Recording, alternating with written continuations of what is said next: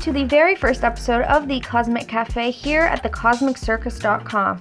On this show, we're going to be talking to different people in fandoms about how they got into said fandom and how that fandom, usually a nostalgic fandom, affected how they are a fan of things today. I just said fan a bunch of times, deal with it. Anyway, so for this episode, we had a great conversation with Thomas Carter Rochester. Now, if you haven't seen him around, he does a lot of Marvel and Star Wars stuff. He is an actor, voice actor, and podcaster, and one of his podcasts is called Reckless Rebellion, and it is a Star Wars podcast. So if you like this episode, you should definitely check that out. But without further ado, here is our awesome conversation. Hope you enjoy it. So thank you so much for coming and joining us today. Oh, thank you for having me. It's always a pleasure talking to you, Julia. Oh, thank you. So we are talking Star Wars. Um, all the things about Star Wars, or not all the things about Star Wars. We're really talking about the um, original six movies. So the original trilogy and the prequel trilogy.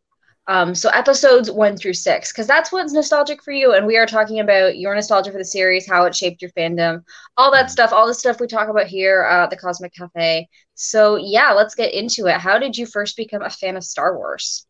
Uh, in uh, 1997, I believe, when Blockbuster still existed, my dad. Uh, I believe took me to see Jurassic Park: The Lost World, and we saw a poster for the Phantom Menace. And he's like, oh my god, Star Wars movie? And I was like, what is Star Wars? And he goes, oh, I haven't shown you Star Wars. I'm a failure as a father. He didn't say that, but he should have. and then he showed me Star Wars like in a weekend, and I think I watched four, five, and six, the original theatrical cuts, like twice in the weekend, and we. From that point forward, I was just hooked. And two years later, Phantom Menace came out. I was nine years old and I'd already done, you know, like fighting stuff. So I grabbed every stick in the world and it became a lightsaber from that day forward. Um, and then that actually shaped like my that's what hooked me in filmmaking because I would watch the behind the scenes and he would tell me the stories about how they invented all of these techniques in filmmaking, which um, I'm also an actor. So, like, that is where I started getting all of my love. It really all started from Star Wars because I also found Spider Man right after. That led to Marvel, and Marvel and Star Wars have a lot in common. I knew about Batman from when I was a child, and so it all just kind of coalesced, built up, and then you know at the end of Revenge of the Sith, I always thought Star Wars was going to be done, and they've made a lot of Star Wars, and I assure you, I ingest all the Star Wars books, comics, games, TVs, uh, movies, and everything else that may or may not come out. Um, so that's my very not short version of how I got into Star Wars. It started with uh, like all like a lot of things inside of the universe of Star Wars. It started with my father. Good. Um. So, what about Star Wars grabbed you at first? Like, what was the first thing? Laser swords are always pretty cool. Uh, you know, every little kid likes a sword, but a laser sword blew my mind. All I could think because I've always been um scientific based in thought because of schooling, and I'm just like, hmm, how would you make a lightsaber? Well, if you had like a plasma cannon, you have to cap it off somehow. So then I started doing way uh, more existential thoughts at seven years old about how to design a lightsaber than should be done. But it was, you know, the technology of it, you know, fascinated me, but the force and the power of the force and that it's like this energy field that surrounds you and guides you and can let you glean information from other people with you know casual looks and it kind of is about the energy. To me i always looked at as the energy between all living beings because that's what they said in the first movie. But like you can take that as an empathic human being and you can feel the energy of others in a crowd and be like well this person kind of wants this. This person is kind of wanting this. And you can kind of help everybody do their thing or you know manipulate them and be a dark side user but you know balance. Mm. So when you went to Phantom Menace, I assumed you, you saw that in theaters, right? You said, or did you say I, that? I did. Yes, it was. Yeah, so you've seen all of them in theaters since. Let's just get that. That is that true? That is very true. Phantom Menace okay. was my first theater experience. So what did you think? Like it was. I mean, obviously you hadn't. You'd only been a Star Wars fan for I think two years at that point, right? So it would have been like you wouldn't have like that much nostalgia for it, like maybe your father would have. But like, what did you think? What was your experience with that? Because like, was that like was there like the crowds like you hear about now at like the different Star Wars and Marvel ones and all the event movies, or like what was it hmm. like? Uh, no, because uh, my dad would not acquiesce to my begging and pestering to go in like the opening time. He's like, no, trust me, you don't want to deal with those crowds. And I was like, I just want to see the movie. But so I think we went uh two weeks later, maybe something like that. Cause you know, I'm 9 I'm, I didn't have a car. It was really rude. Oh. But you know, uh, we we went and I loved it. Uh, I love Jar Jar Binks because I was nine and I'm I love dumb comedy. Uh, it's always been a top notch level of my comedic takes with Jim Carrey and the such of my early childhood. Um, and I personally just fell in love with Darth Maul, the whole double bladed lightsaber. I love bow staffs. Um, and I was gripped by it, and I was like, wow, so midichlorians what are midichlorians? Is that like atoms and DNA and like because uh, atoms have space in between them? And my dad is like, "What are you talking about, son?" And I was like, "Just physics, dad." Uh, I was gripped by everything in that movie, and the thing that really stood out to me uh, was Natalie Portman. you could tell that she was just a powerhouse of an actress and entertainer, even with the bland dialogue. And it really comes to like that ending sequence. She's really timid and then when she stands up at the end and is like well i'm actually the queen and you know kneels before the gungans and stuff and it's like misa like this. Uh, i hope i made someone angry by quoting the gungans there. So yeah um, um, i take it you're a science kid then or you were definitely a science kid if you're talking about like atoms and physics at like eight or nine years old Yes, very was always big into science and math, and I ended up with a civil engineering degree just because oh, I wow. love math a lot. That's so different from what you're doing now. Um, can we just talk about that for a sec? Like, how did you switch from like civil engineering to like acting, mm-hmm. directing, and such? Like, what made you decide to do that? You know, um, the the short answer is I went on a year walkabout I call it a I call it my walkabout. I was really drinking heavily because of copious depression. My grandma died a week after I graduated college. I already knew I wasn't into civil engineering. I was just doing it because I was good at it. And I, in my head, college was always my plan B. And I was like, I'll figure out what I want to do while I'm at college. And then I graduated and was like, well, I don't know what I want to do.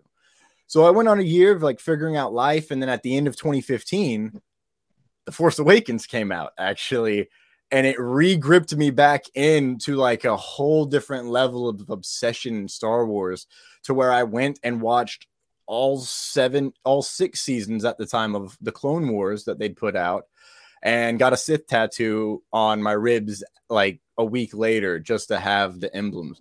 Uh, and I decided, you know what? I've always loved this. Star Wars is what brought me in. So why not just? I'm not going to be happy doing civil engineering. My grandma would have wanted me to at least swing for the fences. So why not jump into the deep end like the crazy kid I've always been? And uh, I'm kind of, I've looked back going, huh, wow, I did that with such vigor that it's so surprising. Um, and it's a vastly different part of my brain having to be used from engineering and science and tactical to uh, abstract and creative and stuff. But every now and then they cross over in those existential moments like the Force and Star Wars. So Star Wars kind of brings all your loves of things in life together. It kind of really does. um yeah um so that's like that's cool that's like a really good story um wow um, I also did want to ask, um, so with that, did you view Star Wars differently when you were older than when you were younger at all? Um, did it change, especially with like the culture surrounding it changing? It did. Um, I grew. I was the the prequel movies were made for me because I was a child at the time, and I got older and angsty with Anakin. Um, and at was I 13? I was 13 when Revenge of the Sith came out. So it came out and I'm like, yeah, it's great. And but even then, I was already a film quote unquote film critic. I watched enough movies to know what like I wanted from Vader's delivery of those lines. And it wasn't what I wanted, but I was like, you know what, it is what it is. Um, and as I've gotten older, I will like, you know, about that time is when the internet culture really was hating on the prequels. Everyone hated the prequels. I definitely hold the prequels at a lower tier of of success, I would say. than the original trilogy. There are certain things that are clunky.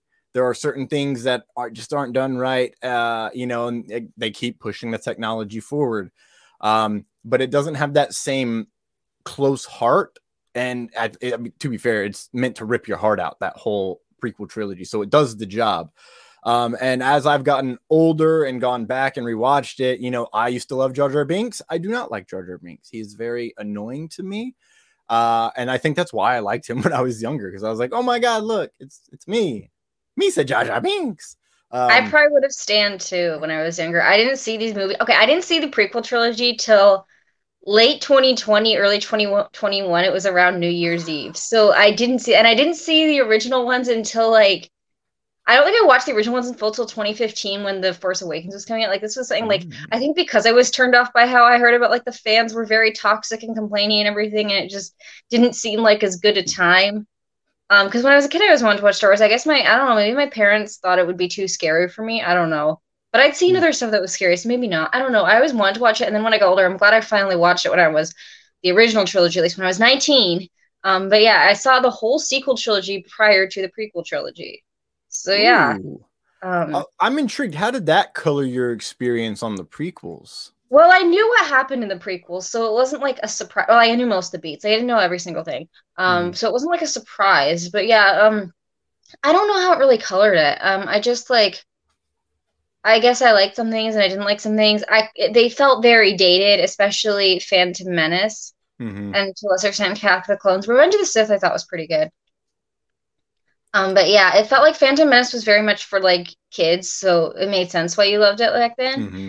Especially because like the main character was like a little kid, so that makes sense. And then like the other ones like kind of grew up, so like it definitely grew up with a certain generation. Like I think I don't know, I was I was maybe a little young for it to see it in theaters. Like I was three when Phantom Menace came out, and mm. Elmo and Grouchland scared me in theaters that year, so maybe I wasn't ready for that yet. Uh, I actually I think it was two because if it came out in May, right? I wouldn't have even been three years old yet. Oh my gosh, yeah, I wouldn't have quite been three yet.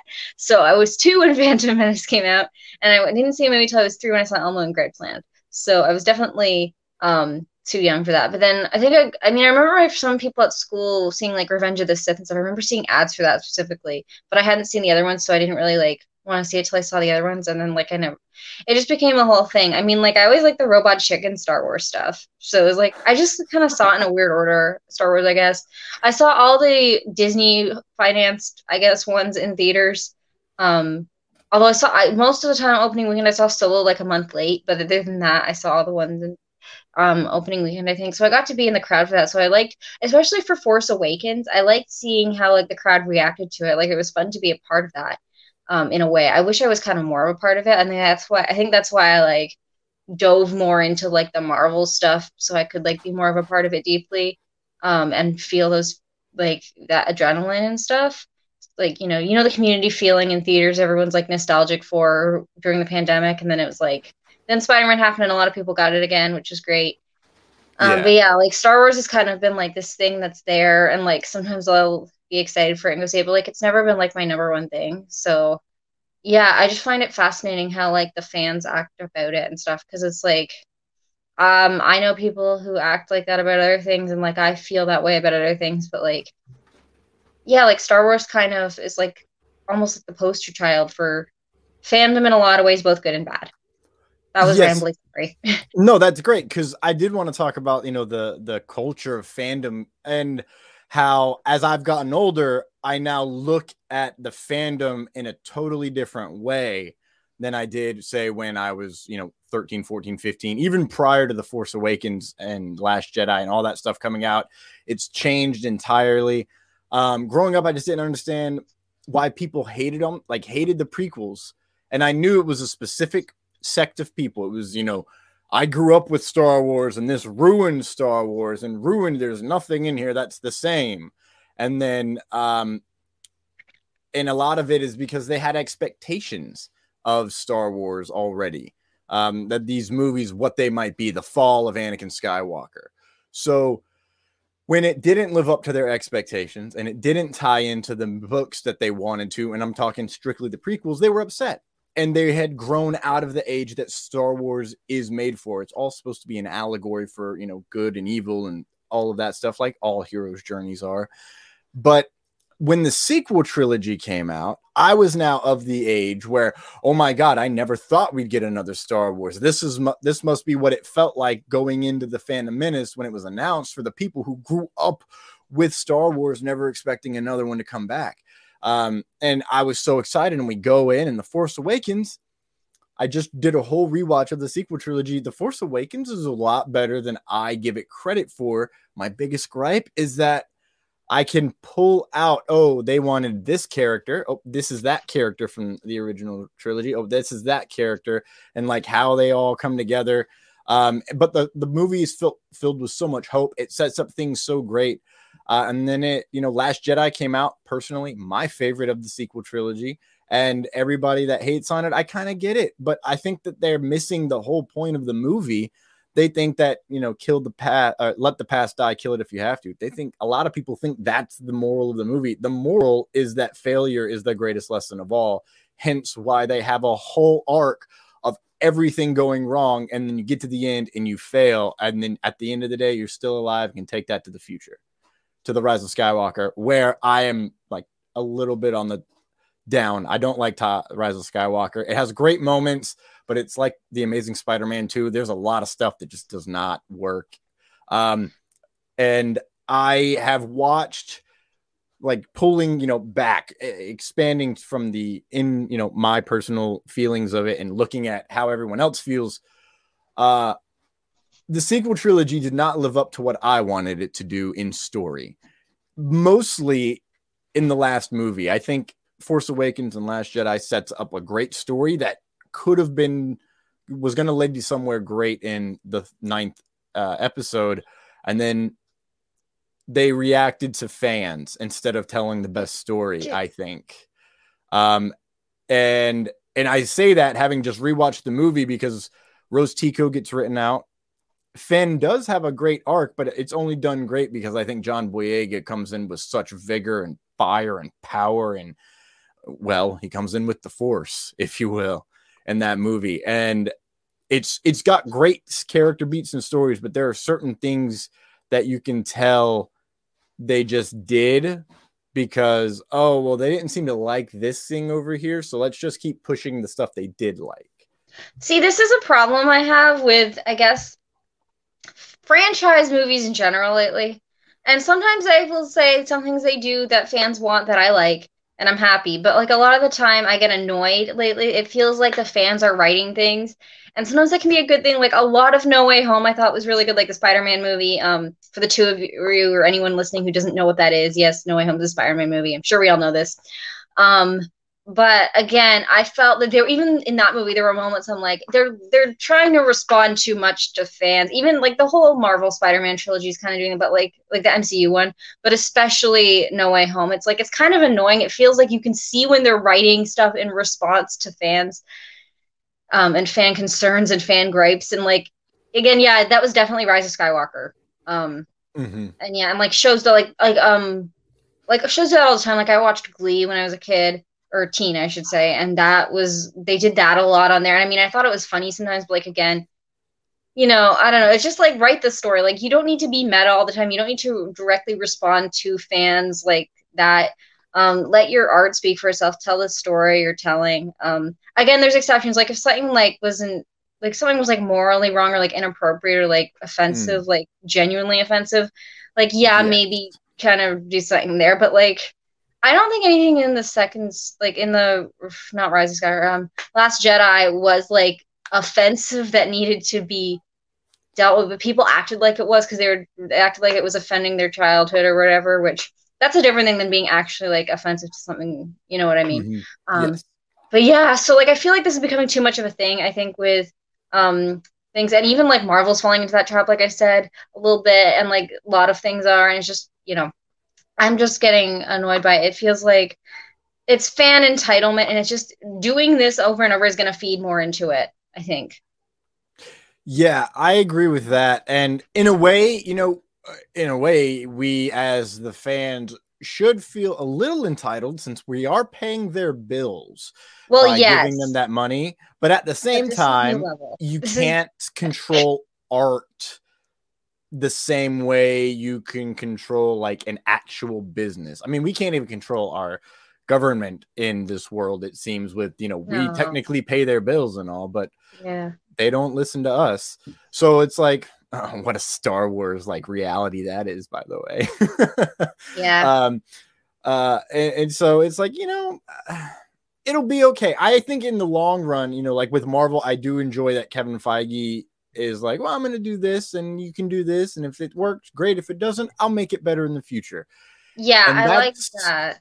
and I feel like we are at the stage in Star Wars now with you know the shows on Disney Plus that Favreau and Filoni are gonna do that. I mean, they have already done it for a lot of people, being like, "Oh, who's Ahsoka Tano? I'm gonna go watch the Clone Wars," and I'm like, "Yes, everything is proceeding as I have foreseen it." Uh, and then it's it's giving extra depth right now uh, in the Book of Boba Fett to the underworld and the machinations of that post Empire. Uh, and I just found out recently that there's a bunch of bounty hunters, uh, the entire bounty hunters guild, because I've not looked into the end of the war. I've just watched the films. Um, and I'm diving, I'm picking my way through the books and all the canon stuff.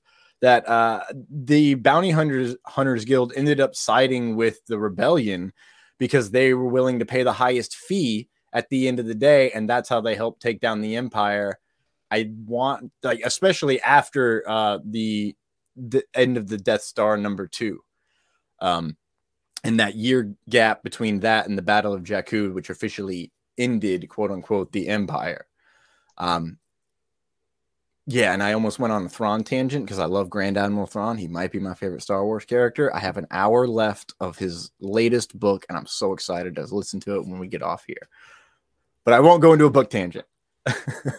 um, my my favorite thing about the Force is how, and this is like a personal thing as time has gone on, because as I've grown, I've always looked at Star Wars and film as it is allegory. It's meant to teach us a lesson, like all art and story and heroes' journeys. And as the years have gone on and I've had more life experience, little lessons that I picked up on uh, have have kind of been colored. You know, it's first said that the force is an energy field created by all living things, and it surrounds us and penetrates us. It binds the galaxy together. Then we later hear midichlorians, and the nature of the force is always to just exist, and it's about balance, life, and unfortunately, death, because you cannot have you know life without death, unless of course you're like I don't know, Palpatine, because somehow he came back, but I di- I digress. We the the force visions that people have and that Anakin have have always inspired or mm, fascinated me simply because I have had prophetic dreams for most of my life. Um, they don't always line like I had a dream at 15 that when I was 21, I turned around drunk in front of where I was living at college and went, oh my god this these are the three buildings from that dream when i was 15 wow. And my friends like what are you talking about? And i was like it's come true. And they're like dude you look at these buildings every day. I was like yeah but i'm drunk so i see the truth now. And it was like oh i've had those visions. And it was entirely hard to understand and predict where that would have gone. And then i've had other dreams that are like not as good of you know family dying and stuff like that. I am the product of um a, a, a vision if you will. I wouldn't say a product of a vision but when uh my grandmother on my father's side died it was right technically it was like nine months and four days before i was born. Um the my my cousin had a dream that someone in our family was just pregnant with a boy and like two days later my mom found out she was pregnant with me and told everyone. So that's been like a thing that's been in my family you know um it's it's strong in my family. It's there's stories in my family going back to different generations of having what they've always called the gift. So the idea of the force has always been interesting to me um, because i think that there's so much to reality that we can't understand. And the force if i want to get back to science of it all i could explain the force as existing now as just radiation seeping in from stars across the universe. Um, and that was my weird tangent of trying to write the Force into canon of our universe. Thank you for coming to my TED Talk. wow. Um, how long have you been part of the online world of Star Wars? Was it just after the 2015 movie came out, or did you do it when you were a kid slash teen at all? I would. I think I really dove in um, after.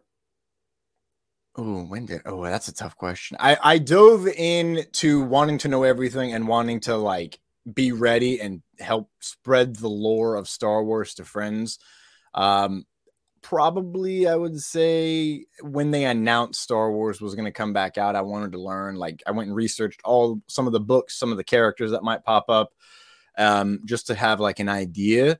Uh, and then, but it it did start.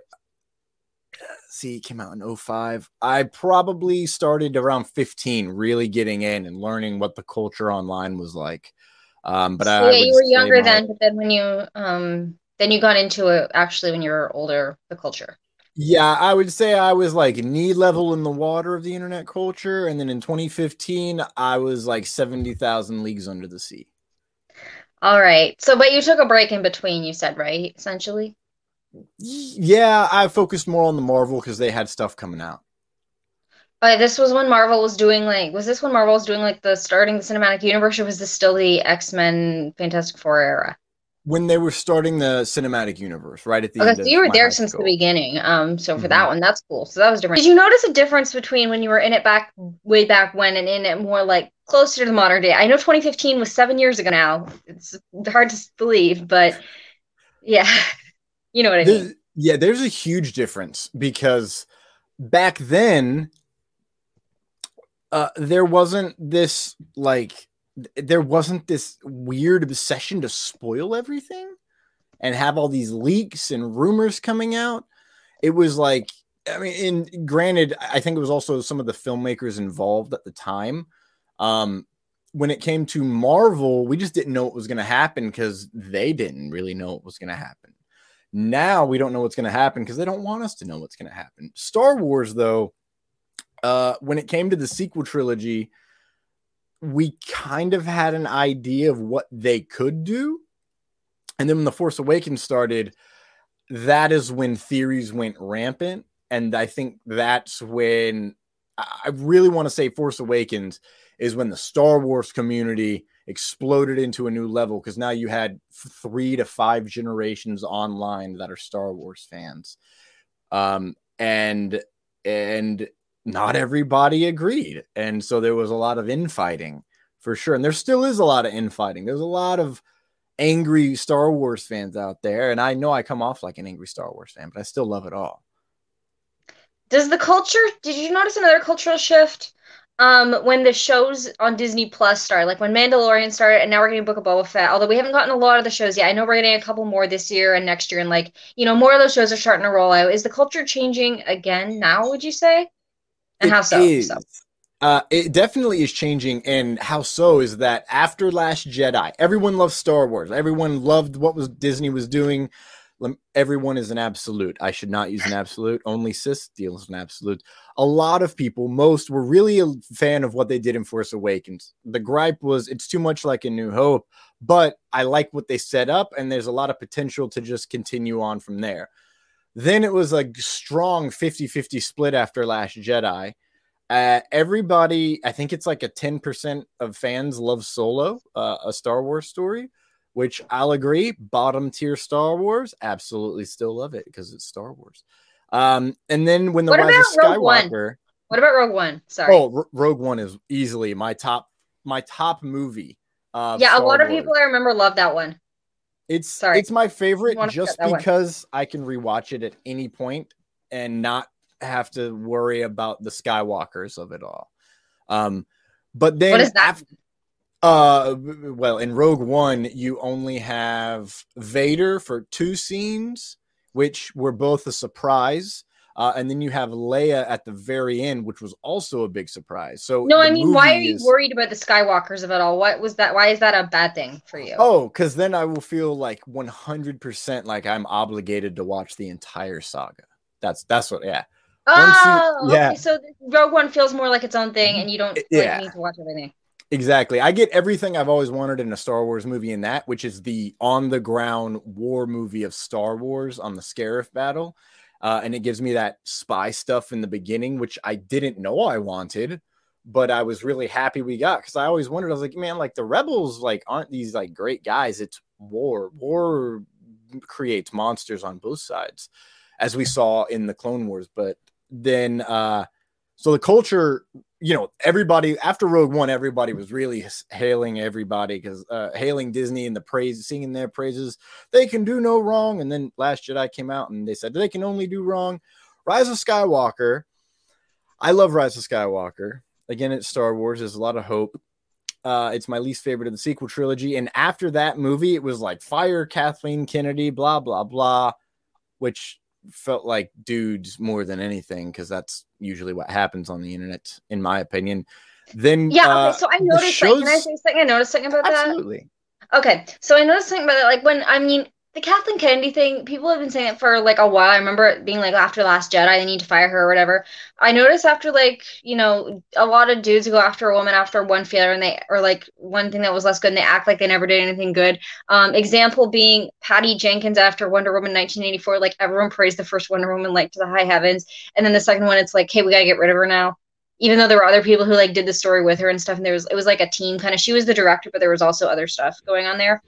Um, so I yeah, again, I just noticed that a lot, and now it's like, um, I don't know, it's just yeah. So they're doing the same with Kathleen Kennedy now, even though like at worst it's been a mixed bag from her, right, in terms of just overall perception, because she did like um Last Jedi got mixed response, and then Solo and Rise of Skywalker, which didn't get as much um uh positive feedback. But then she did like she did Force Awakens, she did Rogue One, or like she was producer she's producer of these movies. She did not direct these for those who don't know. Um, and then she was she's overseeing like Star Wars when Mandalorian's happening and all these other shows, which will hopefully be good. I heard the Bad Batch was good. I don't know. Yes, the Bad Batch is very good. Okay, so yeah, she's um, she, and she oversees the animated Star Wars too, right? I don't know. She yeah, she oversees all of Lucasfilm. So that's okay, so Star that means Wars Indiana Jones Indy. and some other stuff. And I know they're the ones who started Pixar, but they're not that anymore. But yeah, I just know they and they made a movie called Strange Magic, which is like this animated thing. But yeah, that's mm-hmm. what yeah, Lucasfilm's mostly known for Star Wars. But yeah, yeah, so basically she's in charge of Star Wars. Okay. Um sorry, back to what you were saying. I just wanted to make that point. so the, the with the shows, the culture changed again. And it, I mean, there's still a lot of people out there saying fire Kathleen Kennedy. That didn't change. That's probably not going to change until she tells everyone to flip. She flips birds and says "f off." That'll be the day. I'm honestly, unless she dies, I think people are going to be like, "We got her fired." They're going to take credit for it, no matter how late into her career she retires. I mean, that's that's that's what the Sith do. So I could definitely see that. But it was, uh, you know, Star Wars. You do you're ruining Star Wars. Blah blah blah blah blah. And then the Mandalorian starts, and then you know, fast forward to where we're at in Book of Boba Fett right now with where we're at in Book of Boba Fett, it still feels like it's it's it, it could go either way. It's still in the balance. Still, the future is yet to be determined, and the internet is yet to be determined. Uh, everyone seems to love Mandalorian. A lot of people don't seem to enjoy Book of Boba Fett so far. But when Kenobi comes out and all these other shows, what I, I think that we're getting to a point in the Star Wars shows that what we've seen with Marvel now hitting their stride with Hawkeye we are only on our second live action Star Wars show. And yeah, they've been true. doing it longer than Marvel. Because this one start the live action shows like we got two seasons of Mandalorian before we got any Marvel live action shows in Disney Plus, and now we have four Marvel, and we're only on our second Star Wars, although the third season of Star Wars content overall. So that's mm-hmm. crazy to think about. I'm like, wow, like Star Wars fans in 2021 was like Marvel fans in 2020 almost. Although at least you guys had Bad Batch and mm. I think something else. Was there something else? Visions. Star Visions. Wars Visions. That was last year. Yes. And, so you had a couple things. and Lego specials. Oh yeah, the Lego special. I like that. yeah, I love the Lego. Lego the Lego it's holiday special is put canon. out the Lego Star Wars holiday special, but they won't put out the Star Wars holiday special, and like it clearly exists to reference it, but it's like, oh no, we're not going to put that out. I don't know if they own the rights to that. They probably oh, okay. do, and they just were okay. like, let's let's save okay, this for a rainy day thing. Uh, I I mean, I would love a second live action holiday special. I say that having never seen the first live action holiday special because I was not alive, and it's hard to find those these days. Uh, I think it's around the internet. Want. Yeah, it's around there, but it's I from what I've been told, it's like a VHS tape yeah, I know Bea Arthur like sings in it. That's one of the main things I know about it. She has like the song she's this bartender. I love. So I want to see it just for that. If only Bea she sang someone from the Golden Girls, by the way, everybody. She plays um uh Dorothy on the Golden Girls. If you know that show, that's who Bea Arthur is. For those who don't know, she should have sang "Thank you for being a friend," but in Hut Huttese. Oh no! I just put an idea in my head. Um, yeah, I I think, I, was, I think she was on that pre Golden Girls too. Star Wars Holiday Special. Mm, yes, before the second movie.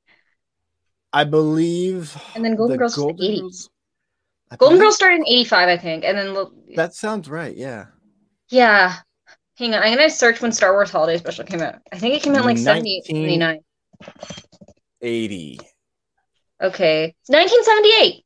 1978. Oh, it was the year. So after. the year after New Hope, they did a they did a holiday special. It's like forget a sequel. We're not doing that yet, but we're gonna do a holiday special.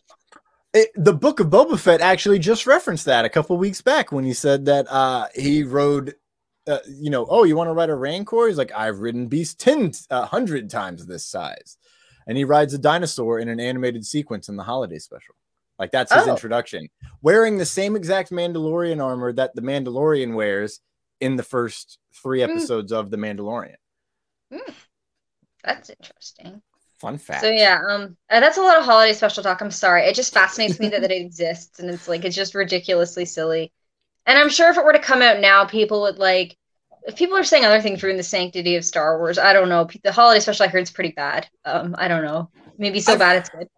I've heard that as well, and that's you know I'm glad you said silly because silly is like my second favorite part of Star Wars uh, because yeah, that's of- what it's about. Like when humans interact, you know, the whole "Aren't you a little short to be a stormtrooper?" That's a silly little line.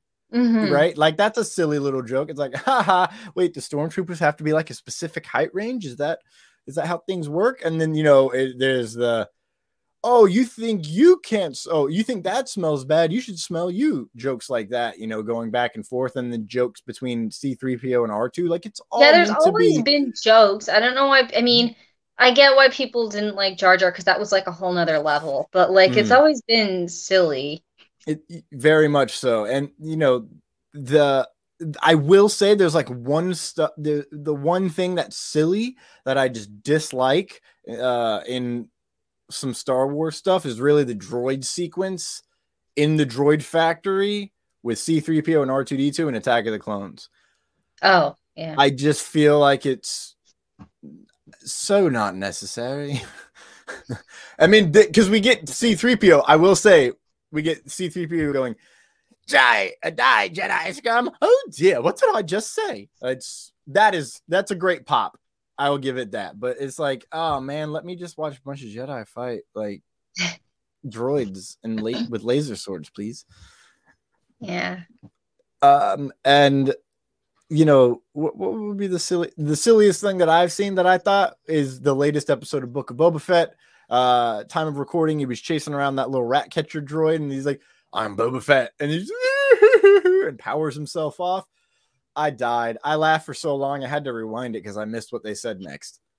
Yeah, this is we we're recording this between the fourth and fifth, I believe, episodes of Boba Fett. Yes, that is correct. Yeah, so if all goes planned, they'll they'll be the little be up next week, so the fifth one will have aired. At worst, it'll be like the fifth and the sixth, but yeah. So you know, if you watch Book of Boba Fett, you know what we're talking about. So you'll know, I'm sure. yeah. Yes. Um, so yeah, so any other thoughts on like the Star Wars community, I guess? Um, and you can take that any way you want. Yeah, uh, the Star Wars community is overwhelmingly, I still think, yeah, I say it's like 50 50, but I think, you know, the people who yell the loudest are going to be the ones who are upset, and they're usually still the smallest majority. uh, majority, minority, minority, excuse me. Uh, and the the bulk of us just love Star Wars and are willing to debate the things we don't like about Star Wars and to like learn other people's perspectives because that's what you know it's all meant to do. That's what shared community is about to share ideas, thoughts, opinions, and learn from other people. Um, and I've followed a bunch of people on Twitter just because they're Star Wars fans. Uh, I've met people just because they're Star Wars fans and have um, uh, like listen to another podcast, uh, a Star Wars podcast that I listen to, and then I'm like, oh, you have a podcast. Well, I have a podcast, and we've guested on each other's podcast, all because we love Star Wars. So Star Wars sure can tear families apart. Looking at you, Anakin, but it can also bring us all together because really Star Wars is about a found family narrative and that's what the community i think right now is heading towards is just being a entire world of a found family that's great. And I think that's the perfect place to end this episode on. So thank you for joining us on our very first episode of Cosmic Cafe here at the Cosmic Circus. We're really happy you joined us today. Um, and yeah, this is great. Um, yeah, so lots of good talk about Star Wars. Yes.